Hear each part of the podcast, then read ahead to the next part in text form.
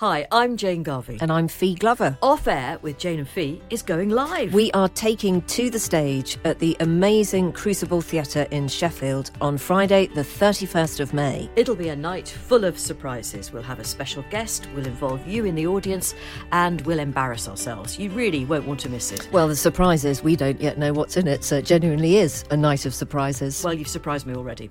Uh, it's not just us. Our live show is part of an exciting new podcast festival called Cross Wires, which is taking place in some really amazing venues across Sheffield from the 31st of May to the 2nd of June. So, other podcasters that you'll be able to see include Katie Price, Katherine Ryan, Romesh Ranganathan, and the original Adam Buxton.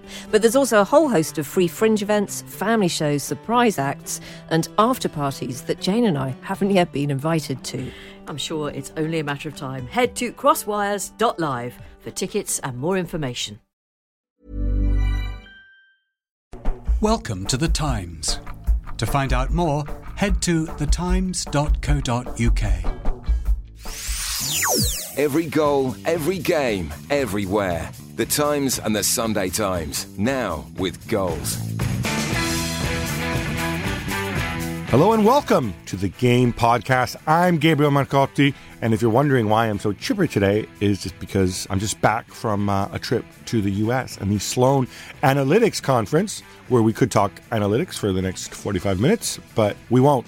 Instead, we'll have a normal game podcast, and I am excited because this week I am joined on the panel by Tony Cascarino, who was just telling me about his favorite DJ, who's a guy named Robert Elms. Is that right? Yeah, yeah. If, if you want to, if you and Cass are like-minded people, you can go and find him.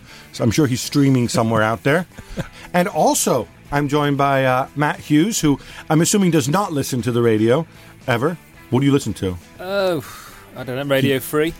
Oh my god. Classical music. Yeah, in the car. There you go. And joining us from his place up north, uh, where he's apparently just had a large box of women's clothes delivered to his house, it's Rory K. Smith. For my wife, Gab. For my wife. Uh-huh. Coming up, we'll be discussing the return of Rafa Benitez at Newcastle United, chatting through all the games of the weekend. But first, let's start with the magic of the FA Cup. It's Arsenal and Watford. Hughesy, I'm going to begin with you because it's been two years since Arsenal lost the game in the FA Cup, which is just one of those stats that's kind of meaningless. All it tells you is they won the last two FA, Cups. but it kind of got just gets sort of chucked aside by once again talk of crisis and whatever else. What was more of a blow, getting knocked out here or that first leg against Barcelona? I mean, what what gives you more of a sense of another season of waste? If if that if you think that's what it is. Uh, I'd say it's neither of those. Actually, I think it's the, their Premier League form is the biggest issue. I think really, and it's just uh, yesterday's result is the accumulation of just more more bad news. And I don't, I don't think crisis is quite the right word. It's just status at Arsenal. Nothing ever changes. They get into good positions to challenge, then they fade away. And other than the FA Cup, they can't clinch the deal. Obviously, the Barcelona result was disappointing, but realistically, I don't think anyone at the club thought they were going to win the Champions League or even get through two legs against Barcelona. It's kind of a semi implosion in the Premier League, going out of the cup, their best chance of the competition. It's just yet more bad news and more angst for those fans who, as they're always reminding us, pay the highest prices in the country. Cass, it's hard to kind of escape this the sense of deja vu. Although Wenger came out in the game uh, or afterwards and talked about how they outplayed Watford, they deserved more. Watford had only two chances and they converted both of them. Is this nonsense or? Well, Well, they- actually, I mean, or, or, or no, I don't want to say nonsense, but is it kind of like, yeah, you should have more chances because you're at home, because you're a much mm. better team. You, you don't have the mm. lucidity to, to turn to turn them into clear cut chances that you convert. Well, I, I don't think anyone before the game would have felt that Arsenal wouldn't have had more opportunities. And if you're going to win away games, sometimes you do what you do, and Watford converted the ones they did. Arsenal's got to look at his own team and think, well, some of the people I'm buying and that, or oh, he's bought to that football club have not converted their chances. And you just name said, names, name names. well, Giroud's had a lean period, hasn't he, of late. Welbeck's come back. Um, Giroud's goals per minute. Uh, yeah, yeah, okay, very good. okay. Wenger would But tell you. This is Groundhog Day, what we've talked about before. Look, they've lost to Swansea at home. That was a real big blow to their title chances. Then they go to Old Trafford and play terribly. And in between that, we've had obviously the Champions League performance and getting knocked out in the FA Cup by Watford. So there's been a continuation of really poor performances. He clearly is not sure about his best team now. He's changed that forward line on numerous occasions over the last few weeks, trying to find something. And not one of his players has got to the level that really is what Arsenal are about. I think Theo struggled when he's played. He's come off the bench, looked like he's absolutely nowhere near on the fringes of games. He played at Old Trafford, didn't get a kick in that uh, in that league game. Back to your point about Watford, did we really think that Watford were going to dominate the play and win the game and have hosts of chances? No, they done it in a way that probably Swansea did because it's deja vu in the way Swansea won the game. They won the game with very few chances and converted them. Rory, our colleague Henry Winter, who was your colleague years ago as well when you worked at the Telegraph, he came out uh, with uh, he, he, tweeted after the game basically, and, and, I am paraphrasing his his tweet. He said that Arsenal need a sort of a, a review, an inquest, and it's got to concern the dressing room, the the, the boardroom, the medical room. You know, and I tweeted back and I said, so basically everyone. Is it that simple, Rory? Or is that just kind of like our reaction? I have to say, I totally agree with Henry there, but what I wonder is are there actually some positives in the way Arsenal to, to take from Arsenal's season? Oh, that, that's um, that's taken counterintuitive to the to, to, to breaking point. That I mean, there are obviously they've got they've, Arsenal got a wonderful squad. They've got lots of lots of brilliant players. That, that you know they make a lot of money.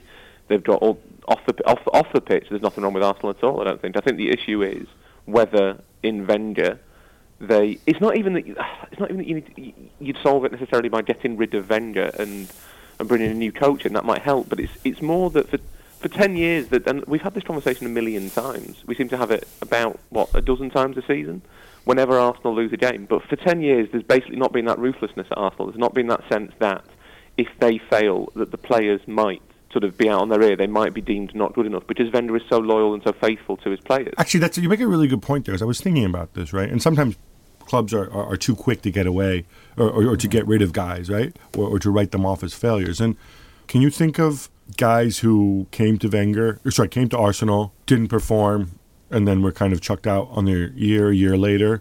For example, I don't know, like compared to like Chelsea, they signed Filipe Luis for a lot of money. Mm. He had a season where he wasn't even that bad, I thought.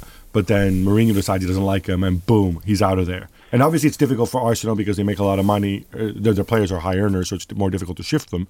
But can you guys think of examples like that? I mean, I mean, does that support your ruthlessness argument? There's a couple of kind of smaller ones, like Sebastian Squillaci, people like that. You know, there's there's a couple of kind of low-profile like, players who've been brought in, not worked out, and been and Joel and, Campbell. Well, but Campbell's been around for yeah, but then they had to take him back for yeah. seven years. Right.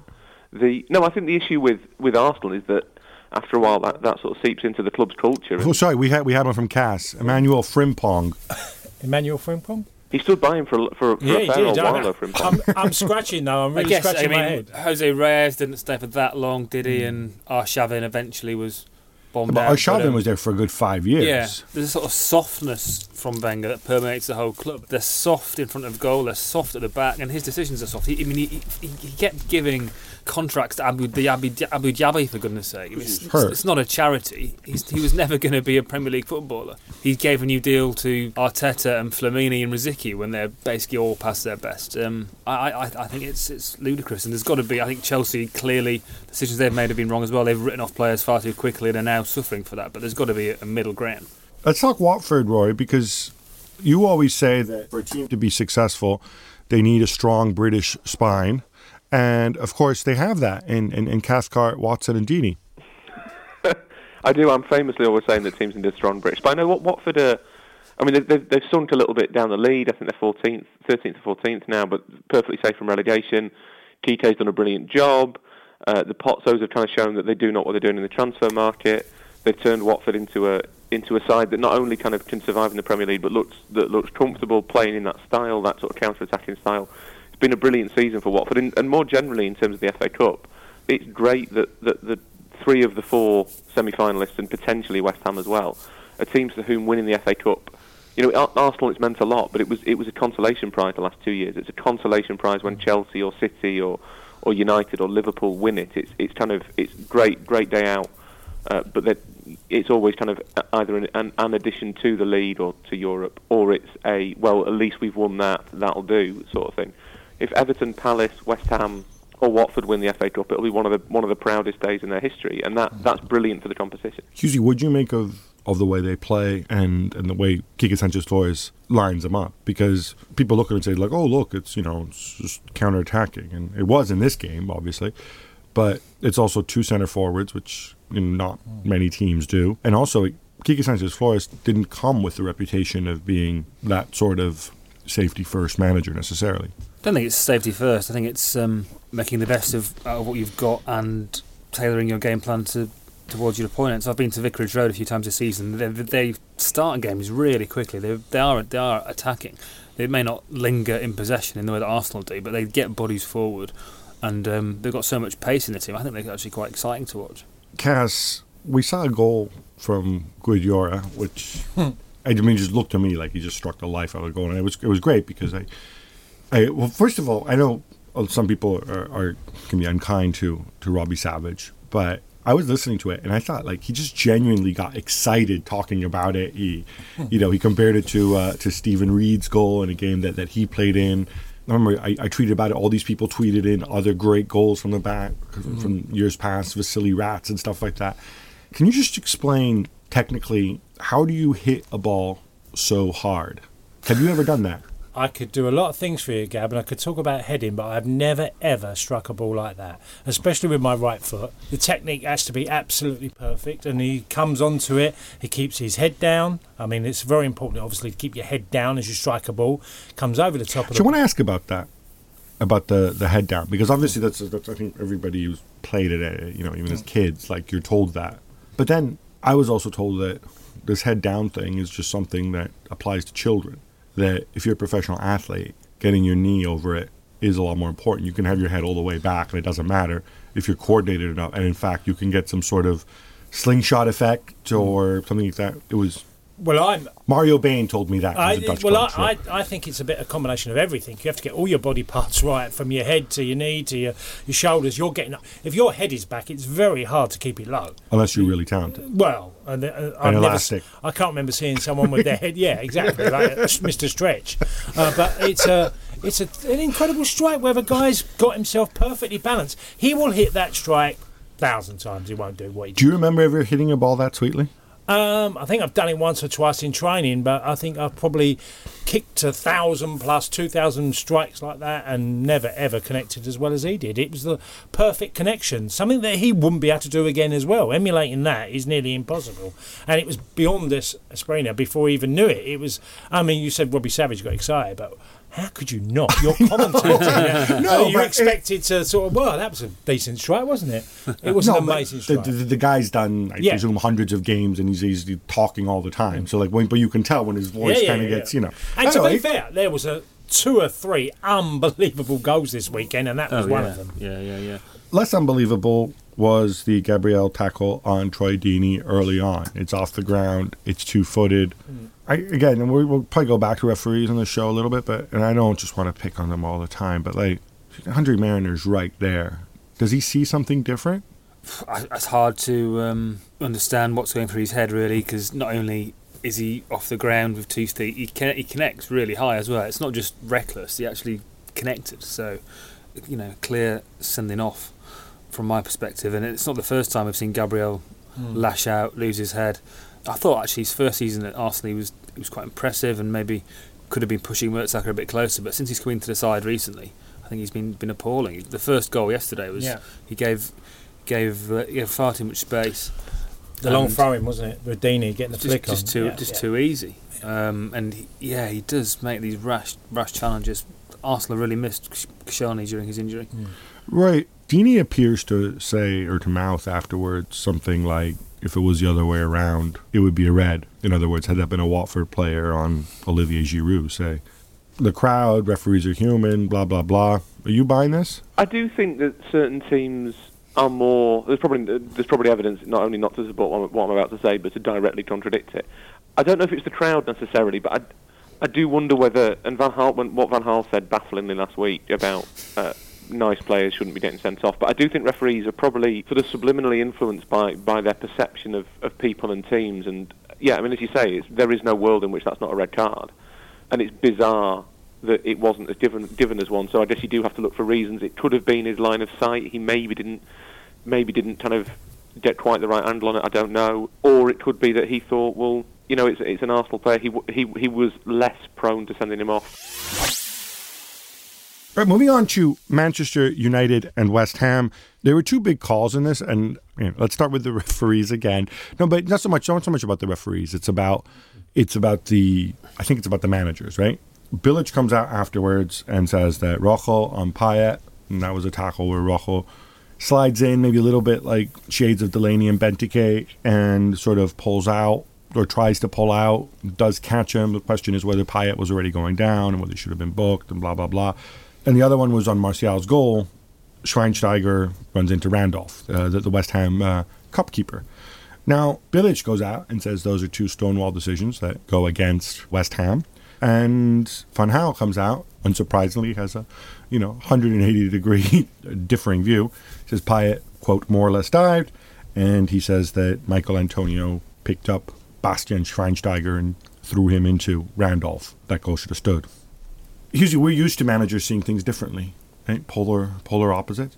I'm wondering though, would it would it have killed him if Van had said, "Meh, you know that goal we were kind of fortunate. I don't think Schweinsteiger did intentionally, but he did hinder the keeper, and that goal shouldn't have stood." Would it, or or would that be kind of mediatic suicide if he said that? No, it wouldn't, but it's very rare, isn't it? I'm, I'm trying to think of examples of managers who are generally genuinely honest, and there aren't many. They, they Do you think he was not being honest on that one? Honesty is maybe the wrong phrase, but he's. Do you, do you, do you believe Antonio threw Schwein, pushed Schweinsteiger into no, Randolph? Of course not. I think I thought of those decisions. I thought the second one was clear cut. It was a foul. Schweinsteiger ran into him, even raised the elbow. It's it's clearly a deliberate intervention. The first one is more difficult because Payet is diving, and then there is contact. So is he diving to get contact, or is he diving to avoid uh, Rojo sliding in? It's almost impossible to tell. So I've got sympathy with the referee for that one no decision that you make there is going to be absolutely right. You could you could have given a penalty, you could have booked him, you could have given nothing, and all three of them would have been probably fair enough decisions, to be honest. Mm. Cass, you you've been in uh, one or two penalty boxes when there was a set piece coming in. The running into the keeper thing. I, there's different levels of tolerance, certainly in England compared to perhaps mm. your, your time in France and whatever. It's pretty standard fare, isn't it? Yeah, I think that's where the game is. That the lines of margins of success and failure are so fine I mean, in normal action, I didn't really think too much about the incident with Schweinsteiger and the goalkeeper. Under normal time, it's only when you see the replays that you can then see Schweinsteiger completely takes out Randolph. If there was an official behind the goal, he yeah. probably would have seen it. But um, hey, they're lollipop man. I mean, I looked at Friday night and Bolasie's dive in the box against Reading with a few minutes to go, and then you're looking at Payet. Players are doing this deliberately, and managers are. I mean, Alan Pardew had the week before the Benteke incident, and this week he had his own player doing exactly the same thing. And you think, where is the game? The whole management it, they won't accept handing over any advantage or saying that their their player did anything wrong. It's we've got to a stage where basically the game's as dishonest as it's ever been. And even more so because the fine lines and margins between winning and losing are there for everybody to see. Right. I, I correspond with um, with a referee and I think this referee might also have a soft spot for one of these two teams. But Is it Lee Mason? No, it's not Lee Mason. Funnily enough, but he said that actually, you know, Atkinson had a really, really good game. The Rojo on Payet, it was just such a difficult, difficult decision that you know, really, you're gonna. It's damned if you do, damned if you don't. And then Schweinsteiger Randolph, he said, from where he, from what he was looking at, he said he he couldn't have seen it, and so that maybe we should we should lay off the referees in this specific instant. He just had a tiny little go at Howard Webb too, saying like, you know, unless Howard has superhuman powers, he couldn't have seen either incident clearly himself. Are we a little harsh in this case if we have a go at Atkinson? Yeah, well, that's the the thing, isn't it? That as soon as the referees can get 99.9% of the decisions right, and if the two that they get wrong are two that could potentially change the game, and in this instance did kind of change the game because obviously not giving the foul on Payet and not spotting the what looked like. I've got to admit, this Schweinsteiger one, I, I didn't see it watching the game on TV. I didn't see it first time around. It took a couple of replays for me to genuinely think, ah, that that looks like a foul to me. But the thing is that you, it's it's the same with goalkeepers. That goalkeepers do everything right for 89 minutes. They make one mistake, terrible game. Same with referees, and that's kind of the, the problem. I, as you know, Gab, as I say every time we talk about referees, I don't like talking about referees. Okay, so talk about football. Who deserved to win this game? I think West Ham did, but I think a, a draw wasn't wasn't entirely unfair. Hughesy? Yeah, I'd agree. I thought West Ham had far more chances and then maybe just ran out of steam slightly. I mean, United were better than against Liverpool, but that's such a low much. base that it doesn't really. It's hard to paint it as a big improvement. Um, It's and- and you'd, strange. you'd, you'd back West Ham in the replay, really. Upton Park, emotional night. I, I found it very strange, and listening to the fans' reaction when players are getting the ball at Old Trafford now is quite it's quite eye catching, well, eye opening. Where the fact that you see, you physically hear the fans wanting the player to pass the ball forward. So when a midfielder like Fellaini or uh, Schneiderlin, I know he didn't play the weekend, but they get the ball and they're looking to go backwards with the pass, you literally feel the tension at Old Trafford because the fans aren't wanting them to do that. That must have happened 10 times against West Ham yesterday, where the fans wanting the player to go forward thinking with his pass. But players who are getting the ball are so isolated all the time. Players are receiving the ball with no real option but to go backwards again. But this is what I don't understand, though, because you have Rashford and Martial, right? Who, at the very least, you know, and Martial, I, I thought had a good game. They're fast. They should be able to run into space or run across the back line. Like, as long as they're moving, there's always a target, right? Gab, a lot of it's a lot of it has to come down to a piece of individual brilliance to get past somebody. Uh, I mean, I I don't see numbers in the 18 yard box with United. I don't see uh, an intention of a midfielder joining the forwards to, to create mayhem or, or more decisions for a player on the ball.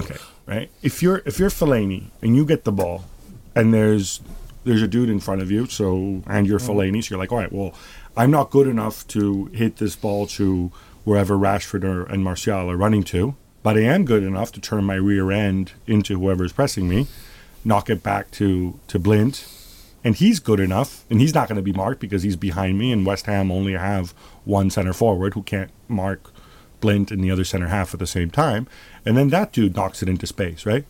I mean, Yeah, th- it's, it's what Tony Pulis does, right? And it works. And if you have the right players, But you're be- Manchester United. You can't have individual isolated going for forward thinking passing because you're saying there Blind. Blind's only option is going to be probably feeding it out wide because Martial's hugging the line. He's got Rashford who's standing central on his own. No, He shouldn't be standing, player. he should be moving, Well, right? Moving, but he's trying to find a yard or two of space gap. But the problem is that no midfielder for United will leave their areas to get into forward passing move, So you uh, you get extra Well, bodies. isn't that, that that's? I mean, of the three who played yesterday, Herrera. that's Herrera's job, Yeah, right? You know, you don't want you don't want Michael Carrick sprinting forward because he's going to come back next week. So I can so it's a totally coaching see, problem, is what you're I, saying. I totally see why their goal stats are so down. It, it was galling how It's much better they became when Schweinsteiger came on. I mean, they pointed this out on, the on Yeah. TV last night too, but it was evident if you were watching it. All of a sudden, you have somebody whose brain seems to be thinking a little differently. Even though Schweinsteiger is certainly not not fast or particularly athletic, and he's had all those injuries, it, it, it was working so much better. Hmm. Well, because he can he can see a pass and spot it, but So defense, Carrick, defen- defensively he's so um, limited now by his physical. Uh, but, but, but, but, that's why it seems stupid to me to play Schweinsteiger. I, mean, I think at this stage, if you're going to play him, you, you would play Schweinsteiger. You don't play Fellaini, and, and maybe you know maybe you, you you play some 4-1-4-1 variation where you have Herrera and Schweinsteiger. And, I and, think and playing Herrera behind. deeper is the answer. Yeah, playing Herrera It's a with mess. Carrick These or pieces just Schweinsteiger. don't It fit did- no, together. Well, I think a lot. I think a lot of the problem is that the player actually. I really like Juan Mata. He's. I know his numbers are good. He's beautiful to watch. He's a great guy, but I think he's just too slow to sort of the way United historically and the fans want them to play. He's always demands too much time on the ball. Small details are big surfaces. Tight corners are odd shapes. Flat, rounded, textured, or tall. Whatever your next project, there's a spray paint pattern that's just right. Because Rust new Custom Spray 5 in 1 gives you control with five different spray patterns. So you can tackle nooks, crannies, edges, and curves without worrying about drips, runs, uneven coverage, or anything else. Custom Spray 5 in 1. Only from Rust Even when we're on a budget, we still deserve nice things. Quince is a place to scoop up stunning high-end goods for 50 to 80% less than similar brands. They have buttery soft cashmere sweaters starting at $50, luxurious Italian leather bags, and so much more. Plus, Quince only works with factories that use safe, ethical, and responsible manufacturing. Get the high-end goods you'll love without the high price tag with Quince. Go to quince.com slash style for free shipping and 365-day returns. Rising sea levels, extreme weather patterns, extinctions of species. Our planet needs protecting. I'm Adam Vaughan, the environment editor for The Times, and this is Planet Hope from The Times, in partnership with Rolex and its Perpetual Planet Initiative. In this podcast, we hear from leading experts from around the world who are committed to finding solutions. These explorers, scientists, entrepreneurs, and citizens are committed to a common goal to protect our home, Earth. Listen now wherever you get your podcasts. Often comes back onto his left foot, and if you're wanting quick ball down the channels in the way that United have over the last 20 years, I don't think he's the kind of guy to do that. But then there's Van Gaal's selections as well. Someone pointed out to me last week that if you look at Schneiderlin, they brought Schneiderlin in to kind of be the energy in midfield next to either Schweinsteiger or, or Carrick, who are sort of you'd struggle to have to say that Carrick and Schweinsteiger between them, you play the two together, are a really dynamic midfield. They're a beautiful sort of elegant midfield, They're not especially dynamic. So Schneiderlin's meant to provide the energy, but Van Gaal never plays Schneiderlin in the games where you need someone like Schneiderlin. His his selections, uh, Van Gaal's you know one of the best coaches of the last 20 years, but his team selections at United, even with the injuries, have more often than not been completely baffling. Hughesy, do you want to give the Mighty Irons some love here? Well- you spent time with one of them at the end of last week, as I, as Did, I yeah, I understand. did. It was a very um, interesting afternoon with Angelo Ogbonna. Uh, he was a top man. He gave me insight into what is happening at that club, and we saw it again yesterday in terms of their team spirit and energy and their fearlessness. Really, they took the game to United. Obviously, they would want to win the game, but a replay at Upton Park on a Tuesday, Wednesday night next week will be something that their fans will re- really relish. Black point on West Ham Payet's obviously having an, an absurd season. If if I were allowed to vote, and if Riyad Mahrez didn't exist, I would seriously consider him uh, for for Player of the Year. But that free kick, you're going to shake your head now. You're going to tell me that you've never scored a free kick. Well, goal. uh, no, I'm shaking my head because I think you're going to ask me that. Could you explain how he? no, I, I I realize you weren't that sort of player, but you've played with guys who, who, do did that. that. Yeah, right. Dennis Irwin was fantastically good at What what's involved in that? Because you know Dennis Irwin, obviously a great player, but Hmm. you know we're we're not talking you know Zidane or even Miralem Pjanic. There is, is it is it as simple as like players who can do this well Hmm. are players who practice for a long time who almost have that. It's kind of like if you play if you play snooker or or, or, or, billiards or whatever. That's kind of the principle behind it. All the parts moving together. I was lucky enough to watch Dennis Irwin practice. Uh, obviously, he had, he had a period at Man United where he couldn't get on them because of Beckham. And I mm. always used to think, God, you've got to get Dennis on some of these free kicks. Because I'd watched him, trained with him, and he could get the ball up and down and had a real belief that he could do that as well. He had a confidence. He was two footed. Dennis could do left and right foot. He would whip them up and down over the wall. Both feet. Yeah, he could do both. like feet. Andy Brehme. Yeah. Wow. He was exceptional with his two feet, left and right. And I always felt confident that Dennis could do what Payet can, you know, would put them in the top corner, make keepers, make saves. Yeah, there was a lot of hard work, practice. He would be out, you know, doing free kicks uh, after training. But the innermost, I believe, is that they know they can do it. They really believe they can do it. That confidence to step up and say, give me this. And that focus, having that focus at that period. Because some people think that you know, if you could see that Payet was so concentrated and focused about what he wanted to do on that ball and how he wanted to show everyone that to produce the right strike and get it up and down so quick, you, what- there's a level of concentration, definitely. What I'm curious about is how do you develop that skill? Because I'm, I'm so I'm, I'm assuming when, when, when you were a little boy or, or, or mm. coming through the rank ranks, you probably didn't go and, and practice that skill. No. Irwin probably did. Yeah, he did. And, I, I'm just yeah. wondering how many people kind of get typecast to be Well, you, a what certain you- type. Can I just so, ask you something? Tell you something. Look, when Gab, when you're in a group of group of 24 players, so you go training, you you quite quickly recognise who are the two, three, four guys that on free kicks are better than others. It's a bit like saying, well, Tony can head the ball better than blah. Yeah, no, no, Yeah, so- but but I, I understand that once you're once you're a pro, right? Hmm.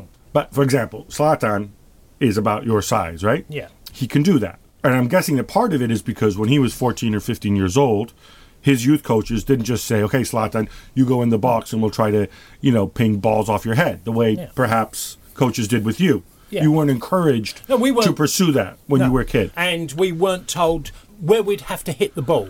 The, you know, our foot connecting with the ball had to be in certain positions because if you hit the ball on the top, it's going to go low. So they learnt how to get it up and down by the precise part of the ball. If you take the ball as a circle, where your foot needs to get round. That gives you a chance. But it's still, you know, saying it and doing it are two different things. Gab, can I just make a quick point on that Payet free kick? Yes, please. Uh, if De Gea doesn't have a wall, he doesn't score. Oh, you're going to have a go at De Gea. 30, no, no, no, I'm having a go at the concept of the wall. He was 35 yards out. Right. There is no reason in that situation to have a wall at all. It, all it serves to do is to provide the taker with a target and to obscure, obscure the goalkeeper's line of vision. De Gea did not need a wall. He needed to stand in the middle of his goal and watch the ball fly at him from 35 yards. He's one of the best goalkeepers in the world. He would have saved it. We're going to talk about the return of uh, one of our favorite people in football, Rafa Benitez. I hope you gentlemen in the studio will understand if I if I start with uh, the man who uh, who helped Rafa write a book about football. Touting it around the Gallowgate end all weekend. That's what I- That's what I'm doing tonight. I'll be in the away end with, with lots of copies. Rory, this guy was managing Real Madrid until a few months ago, right? Mhm. There's a very good chance that Newcastle will get relegated, given that he didn't assemble these players. He gets uncomfortable if he's got players that he didn't put together. Uh, there's a lot of things that can go wrong. If he gets relegated, it's still a blot. People still bring up, oh look, how can Alan Shearer talk about football on television? You know that fool got Newcastle related, uh, relegated back in the day, right? There's a very good chance that he's going to hurt his rep rather than help his rep. I'm sure he's got a clause whereby he can leave if they get relegated or whatever. But even if he stays up, it's still Newcastle. It's still all those people who Shearer mentioned, from from Ashley to Carr to Charnley. This is still the environment he's working in. Why does he do that? Why, why doesn't he wait a couple months more, see what other jobs are out there? I mean, he's still Rafa Benitez. It's partly that he really wanted to work in England, which is partly because of the Premier League being the place to be, and partly because obviously his family's remained in England, and he while he's been working in Italy and Spain. Uh, so I think that was a big factor. I think Rafa's always had a thing about Newcastle being a a kind of a properly big club within their city, within their context. So if you spoke to Rafa about and said to him you could take either Newcastle or Southampton, say to most of us, Southampton looked look like a more kind of upwardly mobile, more sensible, more safe, more stable club. But to Rafa, I think that the kind of just the sheer size of Newcastle would appeal to him. Well known Rafa, he'll have made a, a, a sort of detailed analysis of which jobs might come up in the summer. And I think he's looked at it and thought that in terms of jobs in England, there wouldn't be anything that would appeal to him more than Newcastle in the Premier League. And the timing was such that he had to take Newcastle when they might go out of the Premier League in order to try and get Newcastle in the Premier League next season. And I think I think that's the logic. I, he will know it's a risk. He's not stupid. He will. I, I think he might be underplaying that he will still be associated with the failure if they go down. At the same time, I wonder if he thinks it's kind of his last chance to get a truly big English club. If it doesn't work out, if they do get relegated, he has this break clause. All indications are he's got no intentions of managing managing in the championship. At that point, you wonder: Does he then start to look further afield for his his next job? Does he accept that he's had his final sort of swan song in England if they're relegated? If not, he's in charge of Newcastle next year. He can build his side. He'll get money. He can make it look like a, a Rafa Benitez team over the next couple of years, and he can try and build something. And all you know, Newcastle. There's this idea that Newcastle fans are incredibly demanding. I don't think they are. I think they're among the mo- among the least demanding fans in the country. No, I think we've knocked that stupid stereotype on the head so many times on this show. So if you're if you're agreement. Benitez and in 18 months down the line you've got Newcastle to ninth, I don't know, next season, and you've got a team that's playing decent football, intense, hard working, all that stuff that the Beni- Benitez's teams do, you're looked upon as having done a really good job at Newcastle. So I, I think he's looked at it and realised there is a big downside, but he's obviously felt that the upside outweighs it. It still is extraordinary, though, isn't it? If you, from what you were saying, Rory, you're sort of suggesting that this is his last chance in England. His two jobs in England at Liverpool and Chelsea, he's done incredibly mm. well, really, Yeah, over it- the piece. it- and it- also, if you contrast it, contrast his approach to that of, say, Brendan Rodgers, David Moyes, both out of work, both keen to get back in. Their stocks are much lower than Rafa's, I would say, at the moment, and they've not gone anywhere near this job Is or, it- any, or it- any other job. So is it maybe a, a process of elimination thing, and in the sense that you're not going to go back to Liverpool anytime soon. He can't manage United or Everton for obvious Mhm. reasons. Chelsea looks like they have their managers. He's been turned down by Spurs more times than he can count, and plus, you know, so that even if Pochettino leaves, it's unlikely he's going to go there. Kind of leaves of the biggish clubs, it, unless I'm forgetting. Oh, City have their manager too.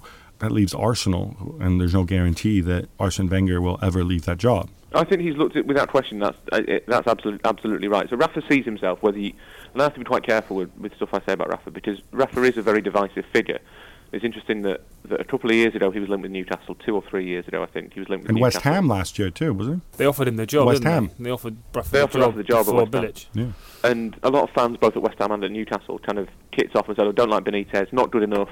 Failed at Liverpool, failed at Chelsea, failed at Napoli, Right. all this stuff. Failed at Inter Milan, and it's amazing. I find I find that genuinely amazing. I, I know Rafa and I like him, uh, and I, I am kind of partisan towards him. I'm not afraid to admit that.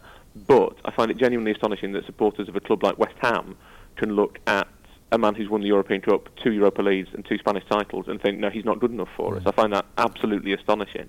What's interesting with Newcastle is that this time around there has been almost unanimous support for the fact that they've got Right. Benitez in, which which says something about kind of a how far the club have fallen and how maybe that lends a perspective. But yes, Rafa sees himself as a Champions League coach or a coach who should kind of be competing to get into the Champions League.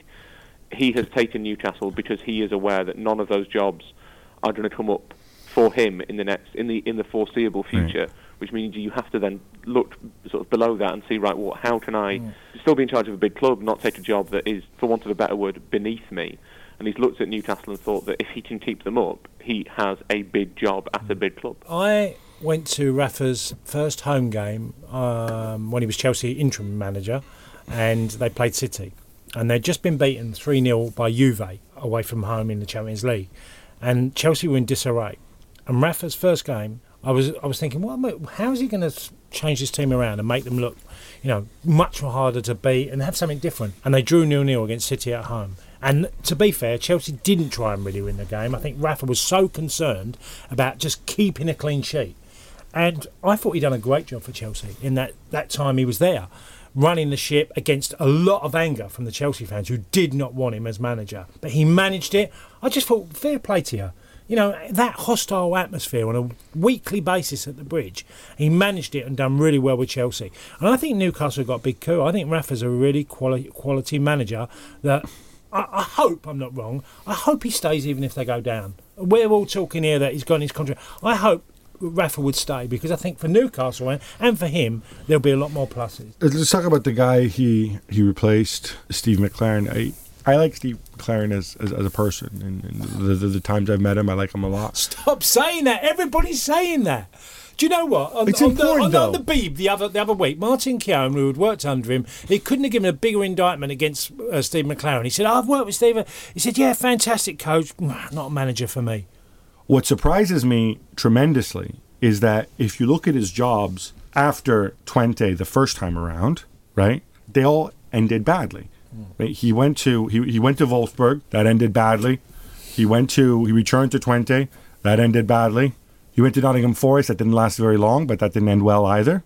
He went to QPR in in, in that Coaching, QPR. Coaching, yeah. Right. Okay. W- w- QPR in the Premier League? No. So like that obviously didn't turn into a job or some didn't have a massive impact there. Then he went to Derby, where admittedly I don't follow the championship, but I did read up on this a little bit. They were in first place, and he won like two of his last ten games. Somebody told me, oh, but somebody named Chris Martin got injured, who's not the comedian nor the singer. It's it's a footballer in uh, in, in, in the championship apparently. That's great. It still doesn't explain how you win two out of ten games and you drop out of first place, right? Are you, are you you're probably more familiar with Chris Martin than I am. Is he some Ibrahimovic type figure in the No, but he's, championship? he's a good goal scorer at the Right. championship. It- does it justify you winning two games out of ten to end the season and dropping from first to six? No, but it wouldn't help. I mean, it the reason, the, the, the, you- got the this reason, time and time again, and then and then he gets and then he gets the Newcastle job, and they even put him on the board. That's odd, isn't it? It was very odd. He was on the board and clearly meaningless, given he's lost his job ten months later. I think what everyone says at the risk of repeating it is that he's a very good coach and he's lacking as a manager. He's too nice, too soft on some of the players. I remember covering his England team and it was cringeworthy. He was the classic sort of trendy uncle, called the players with their nicknames, Wazza, Stevie G, Bex, all this, and it was yeah, it was it was embarrassing. Really, he was almost he because he was over promoted and hadn't managed at the highest level. He was almost trying too hard. It back backfired pretty badly. Would you have him managing Huddersfield? Not at the moment. We've got quite a good manager, Okay, who is it? David Wagner. David Wagner. Wagner, Wagner. Wagner. He used to be Klopp's number two at Dortmund, as I'm sure you know. Wow, no, I did. I did not know that. you I had look. no you should, idea. you should look below the um, World It's correspondent. difficult. Yeah. It's difficult. It's difficult because there's only so many time hours in the day, and I only have so much space in my hard drive. Someone told me the other day, someone who, who watches a lot of the championship, said that Huddersfield are the best side to watch in the championship under, under Wagner. They're good at playing football, not great at winning matches, unfortunately. Well, but that's still But we're that's- getting better. That's good. All Is right. Andy Booth still there? I think he's some sort of um, ambassador. Oh, well, he'd, he'd be a, he'd, for the what for the like for Britain or for Huddersfield. He, he he's the Bobby Charlton of Huddersfield. Right? Yeah, quite right. He'll be appointing the next manager. Right. How about some quick hits? Norwich scrap and get a point as City huff and puff, but fail to blow down Alex Neil's house. Hughesy, do these two drop points mean City's title challenge is now over? And don't say it was over before last week. I don't think it ever started, did it? They've not been challenging all season. They've been off the pace. They can't string together successive wins, underachieving hugely. It's just as well they've got past. Well, they look like they're going to get past Kiev this week. Otherwise, the season really would be over. They did win the League Cup, though. Everton joined Watford, Crystal Palace, and the winner of the Manchester United uh, v West Ham replay in the semi final after beating Chelsea 2 0. And Romelu Lukaku scores a wonder goal. Roy, he is 25 on the season. Can you name me three Premier League centre forwards you'd rather have on your team? And also, does this help dispel some of the clouds over your mate Roberto Martinez? Uh, the answer to the second bit is yes, definitely. It was a really a really strong performance from Everton. Uh, very intense, which is what they've lacked at home, I think. Uh, and it did feel like a kind of big psychological barrier that both uh, that Martinez and the players spoke about, kind of getting over this mental block of playing in front of quite a fractious Goodison Park crowd. Uh, three other strikers I'd rather have, have ahead of Lukaku. Uh, no, I can't. Aguero, and that's it. Sturridge? Oh, Kane, Kane, yeah, Aguero and Kane. Clearly, Roberto Martinez motivated by your uh, In fact, I don't, even, helpful I don't even know if. I'd have Kane over Lukaku. In that very same game, Diego Costa got himself sent off, and everybody went nuts for at least 24 hours, suggesting he had taken a big bite out of good old Gareth Barry. Uh, Cass, it seems he did not, in fact, bite Barry. Barry himself said so. And when I saw the TV pictures, I'm like, what? What bite? I mean, he's putting his, he's opening his mouth and he's putting it in another man's neck, and unless it's an amorous romantic moment, it's not something you should really ever do. But are we making? Did we make way too big a deal out of this simply because it is Diego Costa? Well, I think first and foremost, Gareth Barry done brilliant for him because uh, coming out and making the comments he did, it was quite a creepy moment. It felt quite uncomfortable, didn't it? When you watch it again and you sort of think, he's nearly kissed him. Did you ever play against somebody who tried to do that to you? Like maybe went and like sort of like licked your neck or, or gave you gave you like a little a hickey or something?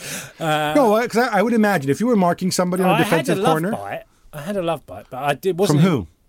From a player when I was playing France. A lad had sort of sort of bit and sort of sucked a bit, and I had this mark on my neck afterwards. But Which you had to explain to the days- missus. Them days, no, I just said I got a bite during the game, but I, it was one of them. It was a. It was a moment that was. Am I going to have a 25 seconds here? to Finish this bite right, story. you- you- this obviously makes him uncomfortable. Uh, clearly, it- but I had, yeah, I had but you know, there.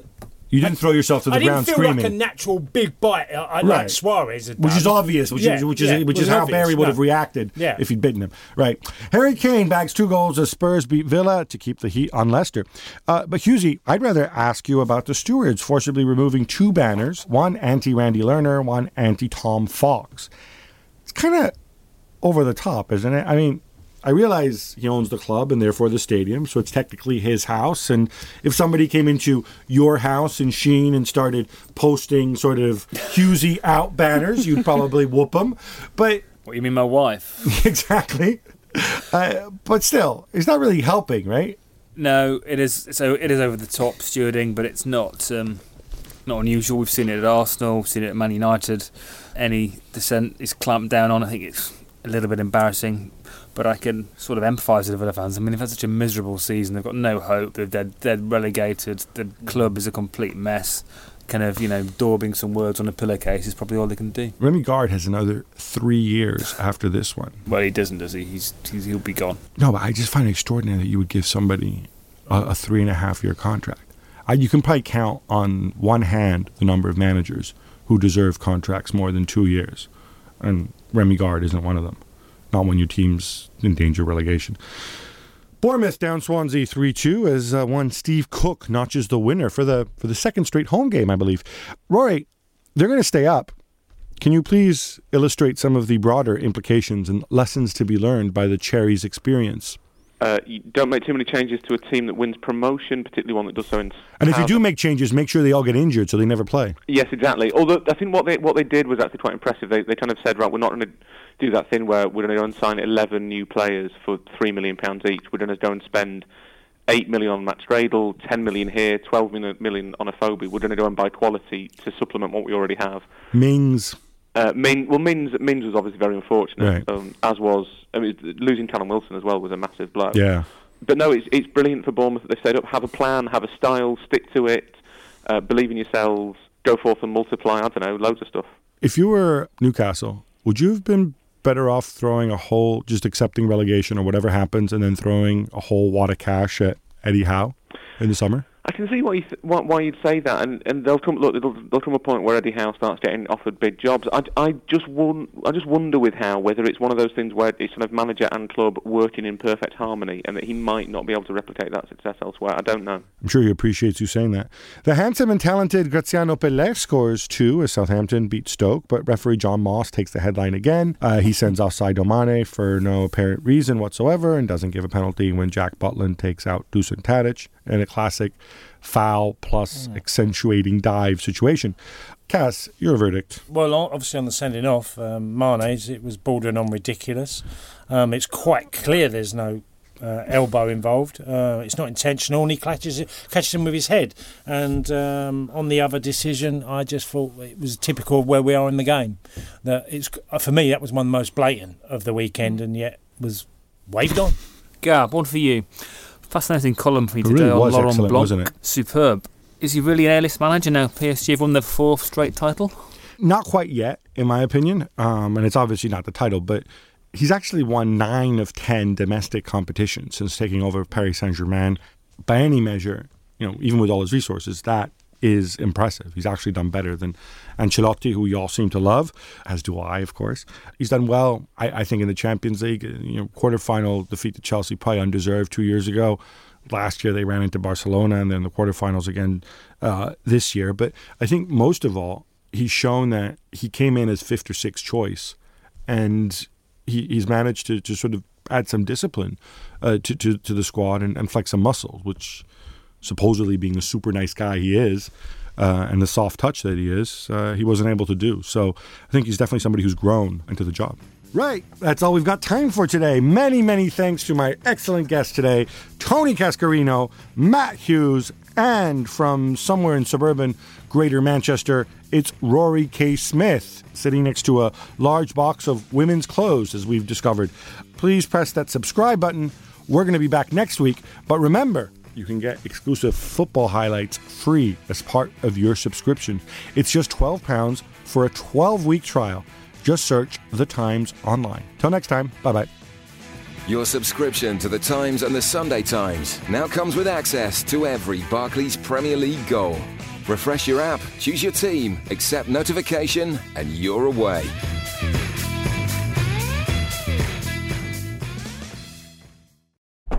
Thank you for downloading. To discover more, head to thetimes.co.uk.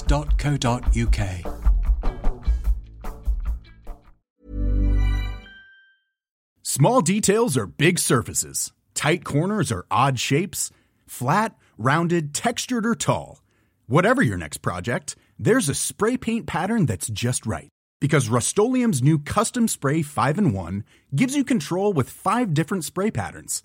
So you can tackle nooks, crannies, edges, and curves without worrying about drips, runs, uneven coverage, or anything else. Custom Spray 5 in 1. Only from Rust